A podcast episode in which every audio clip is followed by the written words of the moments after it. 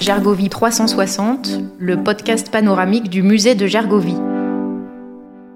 Bonjour et bienvenue sur Gergovie 360, le podcast panoramique du musée archéologique de la bataille de Gergovie. Dans ce programme, l'équipe du musée donne la parole à toutes les personnes qui font vivre l'histoire de Gergovie, les chercheurs, les archéologues, les passionnés. Ensemble, nous évoquons leur vocation, leurs découvertes et leur rapport sensible au site de Gergovie. Pour ce premier rendez-vous, Sylvain, responsable communication, et moi-même, Frédéric, directeur du musée, nous accueillons une figure de l'archéologie, Laurent Olivier. Laurent Olivier est conservateur général des collections d'archéologie celtique et gauloise du MAN, le musée d'archéologie nationale de Saint-Germain-en-Laye. Il est également investi depuis plusieurs années dans la dynamique du musée de Gergovie. En 2022, il faisait partie du comité scientifique de l'exposition César à Gergovie. Laurent Olivier est aussi écrivain. En 2019, il a notamment sorti un livre intitulé César contre Vercingétorix, dans lequel il s'intéresse à la façon dont sont récupérés ces deux personnages dans l'écriture de notre histoire collective. Avec lui, nous allons nous poser une question. Qu'est-ce que Gergovie signifie dans l'histoire? Alors bonjour Laurent Olivier. Bonjour. Avant de parler de ce que Gergovie évoque dans l'histoire, nous aimerions savoir ce que ce site évoque personnellement pour vous. Quel est le lien qui vous unit à Gergovie? Ah, Je pense que c'est quelque chose qui remonte euh, à l'enfance, euh, vers Saint-Gétorix, les Gaulois. J'avais 7 ans et, je pense que c'est de là que vient ma, vocation. Donc pour moi, Gergovie, euh, plus qu'Alésia d'ailleurs, hein, c'est, le lieu de la, c'est, le cœur de la Gaule en fait, le cœur battant de la Gaule. Et Laurent, qu'avez-vous ressenti la première fois quand vous étiez enfant, vous êtes venu à Gergovie? Ben, Je pense que enfant et encore aujourd'hui, on est saisi par la, grandeur du paysage, en fait. Quand on est à Gergovie, on est non seulement au cœur du pays Arverne, mais euh, on a vraiment l'impression d'être euh, presque comme sur un bateau au milieu de l'océan. Euh, on, est au centre du monde, on est véritablement au centre du monde gaulois. C'est quelque chose de vraiment impressionnant. De manière plus personnelle, qu'est-ce qui vous a mené à l'archéologie? Est-ce que vous avez un souvenir, un déclic particulier? Oui, oui, j'étais enfant et en fait, j'ai pris conscience de quelque chose qui, qui, qui, ne finit pas de me, qui n'en finit pas de me fasciner encore aujourd'hui. C'est l'idée que les vestiges du passé sont dans le sol et que finalement, il suffit de regarder à nos pieds et euh, par terre, il y a des vestiges qui appartiennent à des passés disparus. Le, passé de la Gaule est sous nos pieds. Et euh, c'est ça l'essence de l'archéologie. Il suffit de, de chercher et on trouve. Et pourquoi vous êtes-vous spécialisé plus sur la période celtique et l'anthropologie? Bah là encore, euh, je pense que c'est quelque chose qui, remonte à l'enfance. J'ai une passion pour les Gaulois et aussi pour les Indiens d'Amérique, qui, ont quelque chose en commun, dans la mesure où ce sont des peuples libres, euh, des peuples qui avaient euh, inventé leur propre euh, démocratie, et puis c'est des peuples dont, la culture a été éradiquée par la colonisation, la colonisation américaine aux États-Unis et la colonisation romaine en France. Et en fait, on a un peu tendance toujours à sous-estimer les Gaulois, à, les voir. C'est l'image d'Astérix c'est sympathique, mais enfin, le petit village est, censé s'effacer devant la grande civilisation romaine. Et je pense qu'il y a un vrai travail de, enfin, en tout cas, c'est le sens de, du travail que j'ai mené euh, tout, au long de ma carrière d'archéologue, il y a un travail de réhabilitation à faire, de restaurer l'idée de la l'idée de la civilisation gauloise comme une grande civilisation européenne, comme une civilisation véritablement raffinée. Depuis 2008, euh, vous êtes également euh, écrivain. Qu'est-ce qui vous a mené à l'écriture? Bah, Je crois qu'on ne devient pas écrivain, on l'est.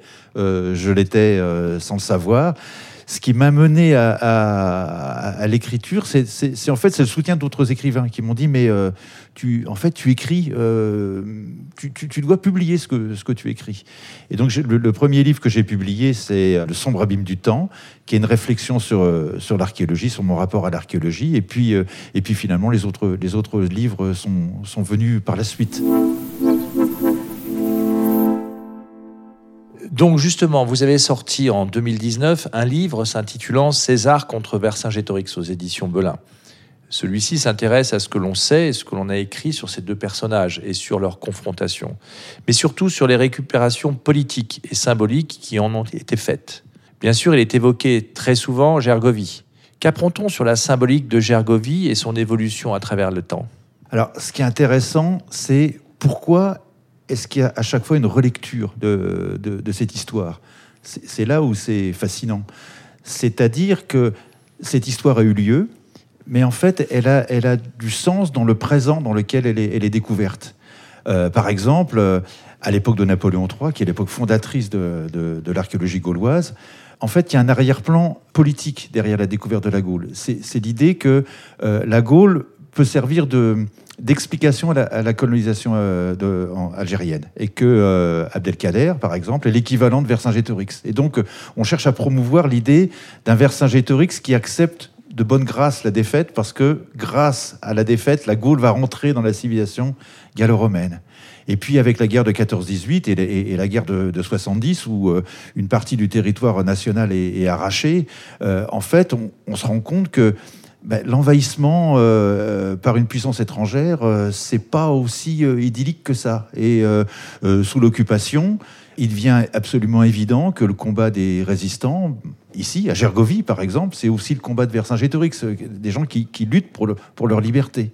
Après les guerres de décolonisation, euh, bah, on a tendance à voir euh, Vercingétorix un peu comme un guerriero, c'est une sorte de Che Guevara.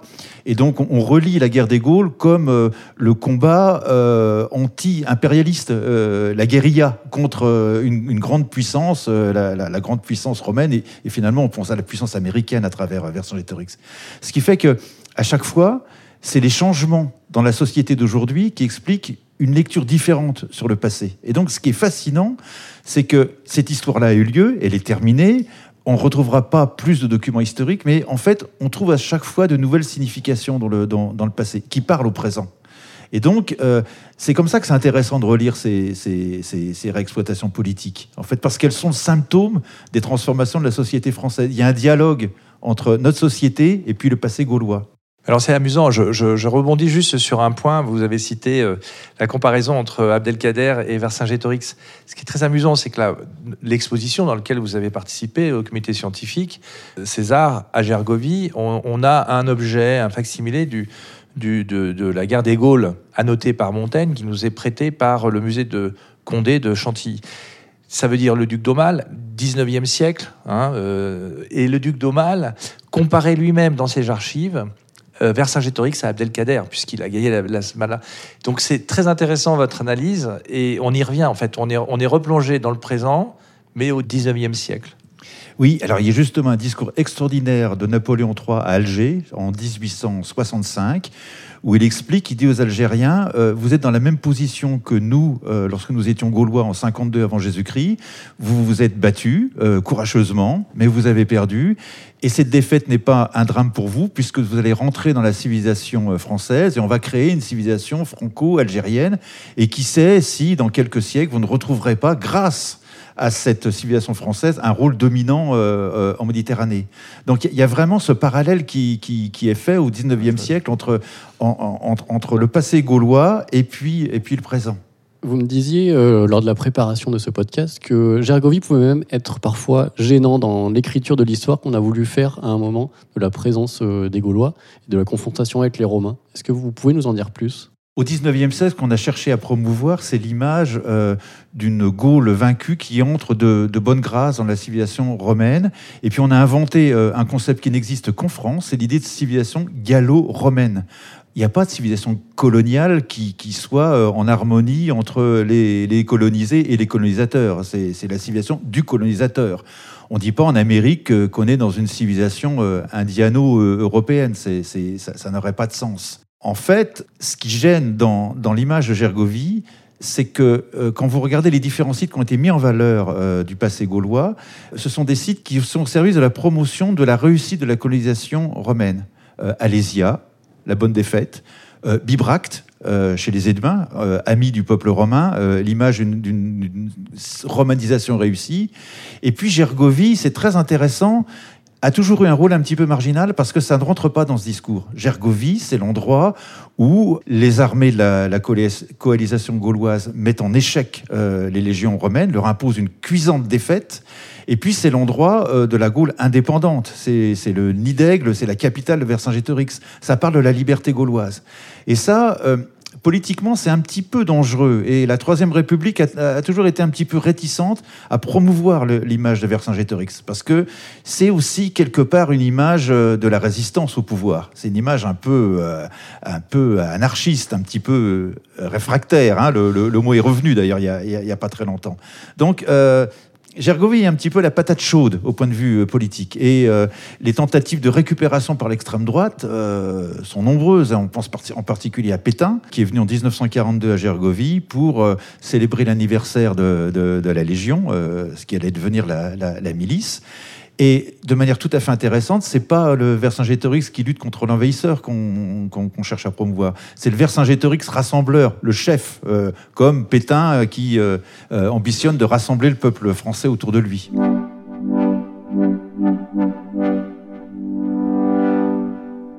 Alors Laurent, on va partir de Gergovie, on va traverser l'océan Atlantique. Votre dernier livre s'intéresse au massacre des Indiens d'Amérique, fin du 19e siècle, 1890. Est-ce qu'on peut, est peut faire un parallèle entre Indiens et Gaulois? Et si oui, je, sens la réponse, hein, mais quel lieu serait le Gergovie américain, si vous voyez ce que je veux dire?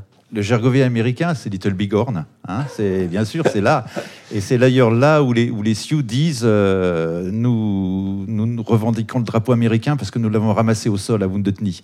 Le la bannière étoilée, c'est aussi notre drapeau, mais on le présente à l'envers, avec les étoiles en bas et pas les étoiles en haut c'est ce lieu-là. Alors, le, parallèle entre, entre les deux, moi, ce qui m'intéresse dans ces deux histoires, c'est ce dont on ne parle pas, c'est-à-dire euh, qu'est-ce que c'est la trace d'un traumatisme, d'un traumatisme collectif chez les populations qui l'ont subi dans la longue durée l'idée, c'est de voir qu'est-ce que ça peut nous apprendre sur le, sur le passé gaulois. Parce que c'est des sociétés qui se ressemblent assez, les, les sociétés euh, euh, des guerriers des, des, plaines et, les sociétés gauloises. La question, c'est qu'est-ce que ça a laissé comme trace dans la, même, dans la mémoire collective, dans la longue durée? Qu'est-ce qui se passe au début de la, la, colonisation romaine? Quelle, mémoire les gens ont, ont gardé de ça? Et ce qui est tout à fait intéressant dans les deux cas, c'est que vous voyez par exemple que aux États-Unis, les guerriers indiens, à partir du moment où, ce sont des sociétés guerrières qui sont, qui sont vaincues, les guerriers indiens n'ont plus de route sociale. Et qu'est-ce qu'ils font? Ils vont s'enrôler au service de l'armée américaine. Et, par exemple, c'est un détail qu'on méconnaît, mais euh, il y aura des unités euh, composées de, guerriers indiens qui vont combattre pendant la Première Guerre mondiale euh, sur le front de la Meuse, au, Mont-Sec, par exemple. Et il se passe quelque chose d'équivalent, euh, qui, jusqu'à présent était mal compris. Après la guerre des Gaules, beaucoup des nobles qui avaient résisté euh, à la conquête de César vont se mettre à son service et vont travailler, vont, vont, incorporer les, armées romaines. Parce qu'effectivement, quand on est euh, guerrier, qu'on est un homme de guerre, qu'on n'existe que par la guerre, en fait, on, ne sait, on ne sait pas faire autre chose. Ce qui est intéressant aussi, c'est le rôle des femmes. Les hommes n'ayant plus de, signification sociale chez, dans, les, dans les populations amérindiennes, Aujourd'hui, ce sont les femmes qui reprennent le flambeau de la défense de l'identité, du, de la lutte contre les projets qui menacent l'environnement. Et vous voyez apparaître euh, dans la Gaule du, du, premier siècle beaucoup de cultes qui sont des cultes liés à la, maternité, euh, ce qu'on appelle les déesses mères le rôle des femmes est, très important. il est très important dans la société gauloise aussi, d'ailleurs. C'est ce qui frappe beaucoup les, observateurs euh, gréco-romains, ils disent mais en Gaule, euh, ça se passe à l'inverse de chez nous, ou dans le monde méditerranéen, d'ailleurs ça a peu changé aujourd'hui, la place des femmes est à la maison, hein, dans, le gynécée. Elles ne sont pas dans l'espace public. Et euh, les femmes ont un rôle très important en, Gaule comme dans, les tribus amérindiennes. Donc c'est intéressant ce, parallèle. L'un n'explique pas l'autre, mais ça permet d'avoir un regard un petit peu différent du regard qu'on a porté traditionnellement euh, euh, sur, ces civilisations et ces cultures. On va revenir euh, à Gergovie, traverser l'Atlantique, mais dans l'autre sens. et moi, ce que je voulais vous demander, c'est parmi les objets du musée ou les différents lieux du plateau de Gergovie, lequel serait le plus symbolique pour vous? Vous avez un objet absolument merveilleux dans, dans, vos collections, qui est malheureusement une copie. C'est un des vases de Gandaya, qui est merveilleux avec euh, tout ce décor euh, d'animaux fantastiques dans une sorte de dans une sorte de forêt idéale avec des, des, grands arbres, des grandes fleurs. Les animaux ont des pattes interminables, ils sont incrustés les uns dans les autres. C'est une image merveilleuse de l'imaginaire gaulois. Bon, un archéologue, c'est un enquêteur, on l'a compris, mais, mais il y a des archéologues qui sont des rêveurs, des grands rêveurs. Et vous, Laurent Olivier, quelle découverte archéologique vous souhaiteriez vous faire à Gergovie? Ben, je pense que Gergovie, en fait, euh, c'est tout à fait intéressant parce que on est encore piégé par le récit de César. En fait, César, euh, il, veut, euh, il veut écraser Vercingétorix dans son nid d'aigle et il dit toujours en quelques mots, il dit en fait quand j'arrive, je suis surpris et je regrette de ne pas avoir fait reconnaître l'emplacement auparavant par mes éclaireurs, parce qu'en fait il découvre qu'il n'y a pas seulement un oppidum, mais il y en a trois et il est coincé au milieu des trois en fait, et il découvre que ça va être très très difficile de l'emporter. Donc l'assaut qui mène, c'est l'assaut contre le plateau de Gergovie actuel, mais, mais il ne parle pas des deux autres qui sont Gondol et qui sont Coran. Et en fait, euh, l'ensemble forme un, un, ensemble cohérent, un tout archéologique.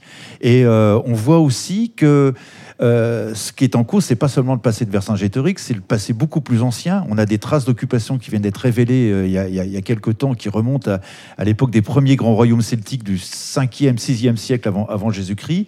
Il y a une histoire très longue. En fait, il y, a, un potentiel archéologique absolument extraordinaire à découvrir à Gergovie.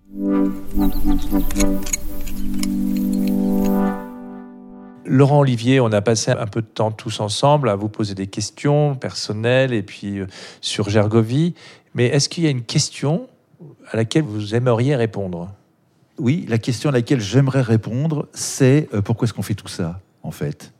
Et je dirais que si l'archéologie n'intéresse que les archéologues, euh, ça n'a aucun espèce d'intérêt. En fait, ce qu'on fait, euh, on l'a dit tout à l'heure, il, y, a, une mission de, vérité, c'est-à-dire de révéler ce qui s'est passé, ce qui a eu lieu. Mais ça n'a pas de sens si euh, ça n'est pas destiné à tout le monde et si ça n'est pas destiné à enrichir quelque chose de, collectif. Et notamment la fierté d'appartenir à un territoire, la, fierté de posséder un patrimoine qui, a du sens et qui n'est pas seulement un objet de distraction, mais qui est, mais qui est aussi quelque chose qui...